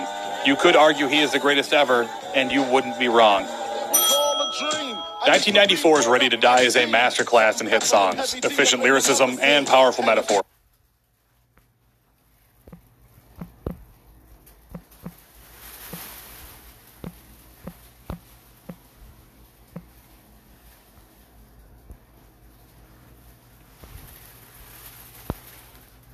Okay, okay, let's do top five still alive. How about that? Uh, top five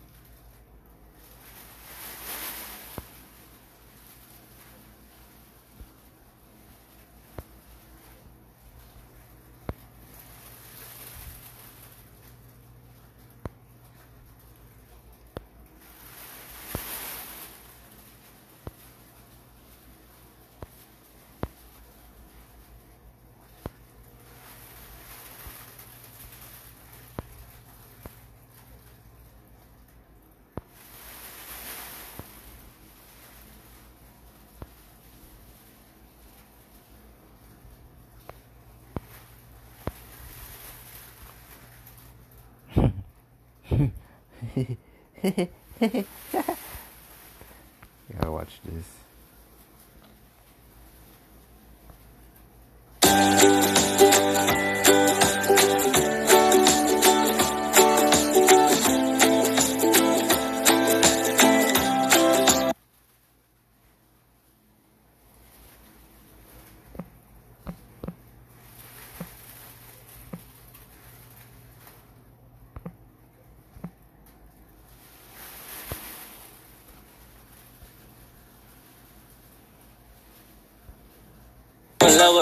I fly to the choppers and we get it poppin'. I bought whatever she like it, she know that I got it, she know that you poppin'. Yeah, you so rich, you do the most. Dip on that bitch like you seen a ghost. And yo, bitch love my team like she be the coach. I was talking about cash if you need a loan. No, I can't feel it. This just pop two perks and I'm pissed cause I cannot feel it. Shut I ain't even doing too much, I'm in a high end beamer. I could do the dash and leave them. Here on the cold shoulder, left them freeze them. Their face, they begging for me to ease up. Rick with the O when I wanna be classy. Trusted a big you and a so I know Ashley. No face, that's no case, don't tag me. Throwing these sucks, but next time just add me. Doing too much, I'm in a high end beamer. I could do the dash and leave them. Here on the cold shoulder, left them freeze them. To face, they begging for me to ease up. Rick with the O when I wanna be classy. Trusted a big you with a so I know Ashley. No face, that's no case, don't tag me. Throwing these sucks, but next time just add. Running through your block, no fumble. Got to kill them all, where the show go. See, I gotta go for mine. Been Cause I'm getting money now. I know you heard that. Young nigga on the corner, bitch, I had to serve crack. Uncle fronted me some peas, had to get in birds. And when I wake up, I recognize you looking at me for the pay cut. Bahamas, I be looking at you from the face down. One Mac 11, even room with the He talking shit cause he just wanna hit.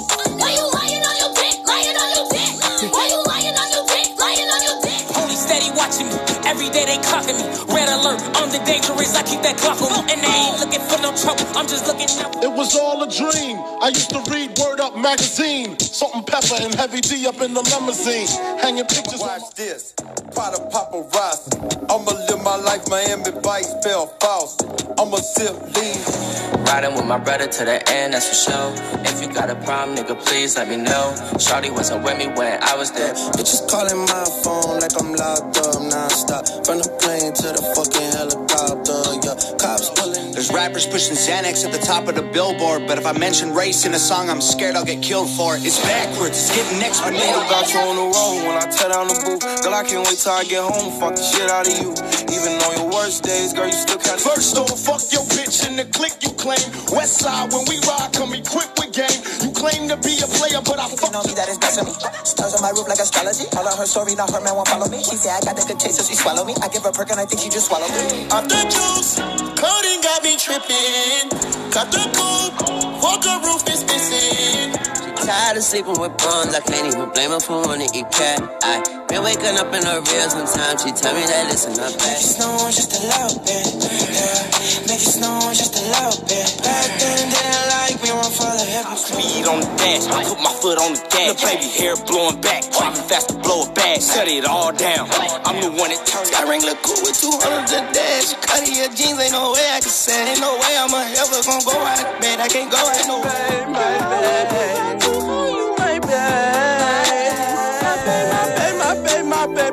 Time in the gang if you mention my name, but I promise I'ma kill you for the dog, nigga. What's up with you? I grew up with you, used to fuck with you. Down with you. I ain't ducking niggas, I ain't ducking bullets either.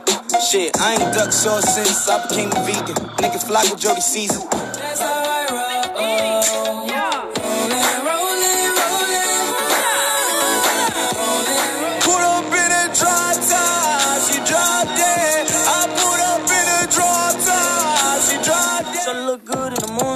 All these pussy niggas so bad, man. Uh, spotlight, moonlight. Nigga, why you tripping? Get your mood right. My girlfriend, she hates my guess. I think she wants me dead. It's probably different than the I was taught to feel how I feel, keep it real. Diamonds what they shocking, neck piece like an ill. People set up X gon' give it to you. Wait for you to get it on your own. X gon' deliver to you. Knock, knock, open up the door, it's real. I'm trapped, and I can't get out. So I just might just fucking get out. Okay, I'm drinking in my cup, that's the Marvelous and Korea.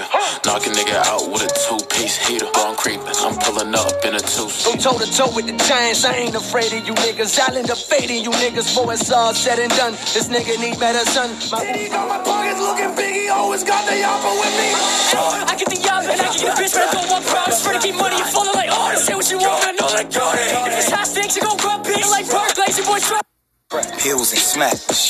Mama, please don't you cry. I'm sorry. I just caused some. I still see your shadows in my room. Can't take back the love that I gave you. It's to the point why. Who's on roll? Look at my bitch, she foreign. Look at your bitch, she boring, yeah. Look at my whip. And the Nats off, fuck the Oscars. Main stage in my boxes. Thousand grams, fuck the Grammys. Same, same for the shotters. Massive. Hundred thousand for the cheapest ring on the nigga finger, little bitch. Ooh, I done flew one out to Spain to be in my domain, automata, bitch. Ooh, drop So much stage to like so we the niggas and they touch. We so short, I like short. I got racist just like niggas. No doubt, I brought the Glock in into my show out. I sold out, we break them poles out for your show out. Then roll out, I got them hit and then I wrapped it back. it out to me, and that's what I mean when I say that one day, some way, somehow, if I get the chance to get a crowd, I flip it around and have a crowd. Put him in the ring, baby, ding, ding, ding, ding. Ball like 12 and Sebastian. Got a mill for a word in your caption. Nothing brown. Yeah, police let me on a chase, but still I got away. Bitch, I ain't tired of running from the Jakes. They need to give it up. And I We cutting the cop, a bitch in the dime, got him a pop as a zombie. When I I feel like booty talk 17. I've been walking Nigga, hella pay. And I broke that back. And I got that shit. Nigga, try to off me. Nigga, not in Wings on top of the motherfucking beat. Pull up in some big, big shit, not least. Double C shit now on my feet. You don't know what's really up under my seat. Oversized play. bitch lost soul, son. Oh, and I know it. Fucking with the. Yo, I love how these bitches were like dick dickwads and maybe they don't know. And they just shit on the niggas from sh- shit on the niggas they, they grew up with. And uh, being leftovers. Oops. Earn $300 when you open a BMO Performance Checking account.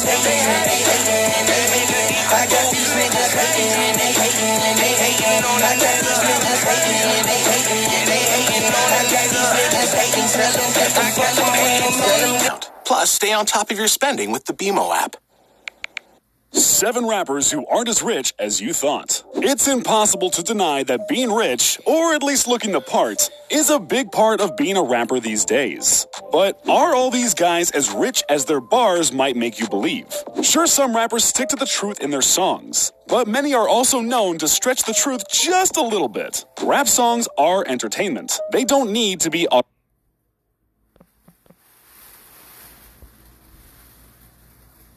autobiographical. The game would be a lot less interesting if every rapper just talked about their normal day-to-day lives. They have to spice it up somehow. What I'm saying is is that a rapper doesn't have to be rich to talk about being rich. Sometimes they don't even need to be rich to appear rich. Rented cars, fake jewelry, and the like are more common than you might think. And then there are also just rappers that we assume are rich just because they're popular. While hit songs often result in a whole lot of money, the financial aspect of it is usually a bit more complicated than that. Some of the rappers that you would guess are on top of the world actually have bank accounts that are struggling more than you would imagine. Many rappers aren't as rich as they seem, whether it be because of bad record deals, poor money management, or even a gambling problem. Before I jump into this video though, make sure you like it and don't forget to subscribe to the channel. Now, here are seven rappers who aren't as rich as you thought. Number 7, Lil Yachty. One of the leaders of the new generation of rappers, Lil Yachty exploded onto the scene back in 2015 with his hit track One Night. He released four major projects since then and has had many songs that have had some real success on the charts. He's also had a keen eye for features, hopping on songs like Dram's Broccoli and Kyle's I Spy to pad up his resume a bit. Despite a fair amount of hits, there have been a lot of debate on whether or not Lil Yachty has fallen off. Interestingly enough, it seems like the rapper's popularity seems to come in waves. Just when people start to write him off, he comes back with a new song that goes gold. That's what we recently saw with Oprah's bank account, and I'm sure it'll happen again. So the guy has a great ability to stay afloat. And on top of that, we know he's been involved behind the scenes on several other songs, including the absolutely massive anthem from City Girls, Act Up, which he helped on as a ghostwriter. So Yachty has to be rolling in it, right? Well, Sort of. His net worth is pretty solid at 8 million, but that doesn't tell the full story. Back in 2019, Yachty was sued by his jeweler because he owed him $200,000. Apparently, Yachty said to his jeweler, quote, Bro, if I had it, I would give it to you. Oof. Not the kind of thing you'd expect to hear from a platinum selling rapper. Number 6, Chief Keef. It's hard to overstate just how legendary with their record deal. It's hard to say. Offset makes his public appearances in as much jewelry as before. So it seems like his spending habits really haven't changed in the past year. Maybe he's doing fine, maybe he's just faking it. With rappers, as with anyone else, wealth can sometimes be an illusion. Just keep that in mind the next time you hear an unknown rapper spit about how much cash they have. So, did any of the rappers on this list surprise you? Let me know in the comments. And before you leave, don't forget to click the like button. And don't forget to subscribe to the channel.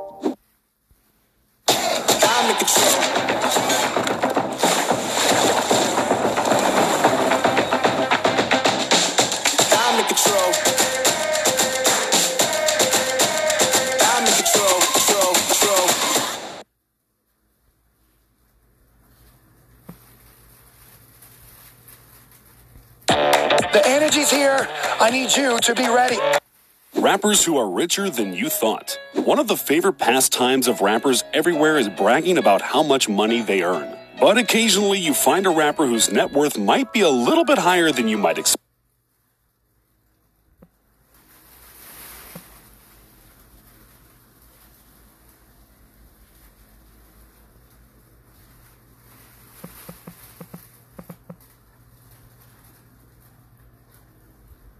Might expect, especially for artists who are notoriously modest about their material wealth. It can be surprising how much money some entertainers truly have. There's a ton of ways to capitalize off fame, and for a rapper, their tours and music sales are not the only way to do so. For some artists, they can be achieved through advertising sponsorships, merchandise deals, and multimedia appearances. For others, it can be careful negotiations over intellectual property rights, like master recordings that boost their income. For a select few, it could just be chalked up to good old business savvy, like Frank Ocean, who famously finessed Def Jam by releasing Endless to fulfill his contract requirements, and then immediately signing an Apple Music deal to release his album Blonde, which Def Jam didn't even know existed. Before we get started, make sure you like the video and don't forget to subscribe to our channel. Now, here are seven rappers who are richer than you think. Number seven, Chance the Rapper. Chance the Rapper probably isn't springing to the front of anyone's mind when you think of rich rappers. Independent for the entire run of his career and fully embracing his spot as rap's good guy, he rarely discusses his income. And when he does, like in 2017 when he revealed Apple Music gave him $500,000 for a commercial for exclusive rights to stream Coloring Book, it's often to help demystify the plight of the independent rapper. However, that doesn't mean Chance isn't well off. His decision to remain independent means that he is the sole owner of his music, and therefore received 100% of the royalties and publishing rights. Beyond this, Chance has a great eye for his personal brand. In May of 2016, Chance began selling his now infamous three hat to promote his third project, Coloring Book. Dedicated to building the brand, Chance became inseparable from his own three hat, and this business tactic apparently worked. It is reported that he earned more than $6 million off the sale of that one hat. Combine that with the fact that Chance once donated $1 million to Chicago public schools and recently purchased a $4 million condo for him and his family, it's no longer surprising to learn that he has a projected net worth of nearly $30 million. Much of his income is still tied up in philanthropic projects. Much of these supported underfunded public schools, such as his campaign to give Teach Grammys to educators, integrating music into their curriculum.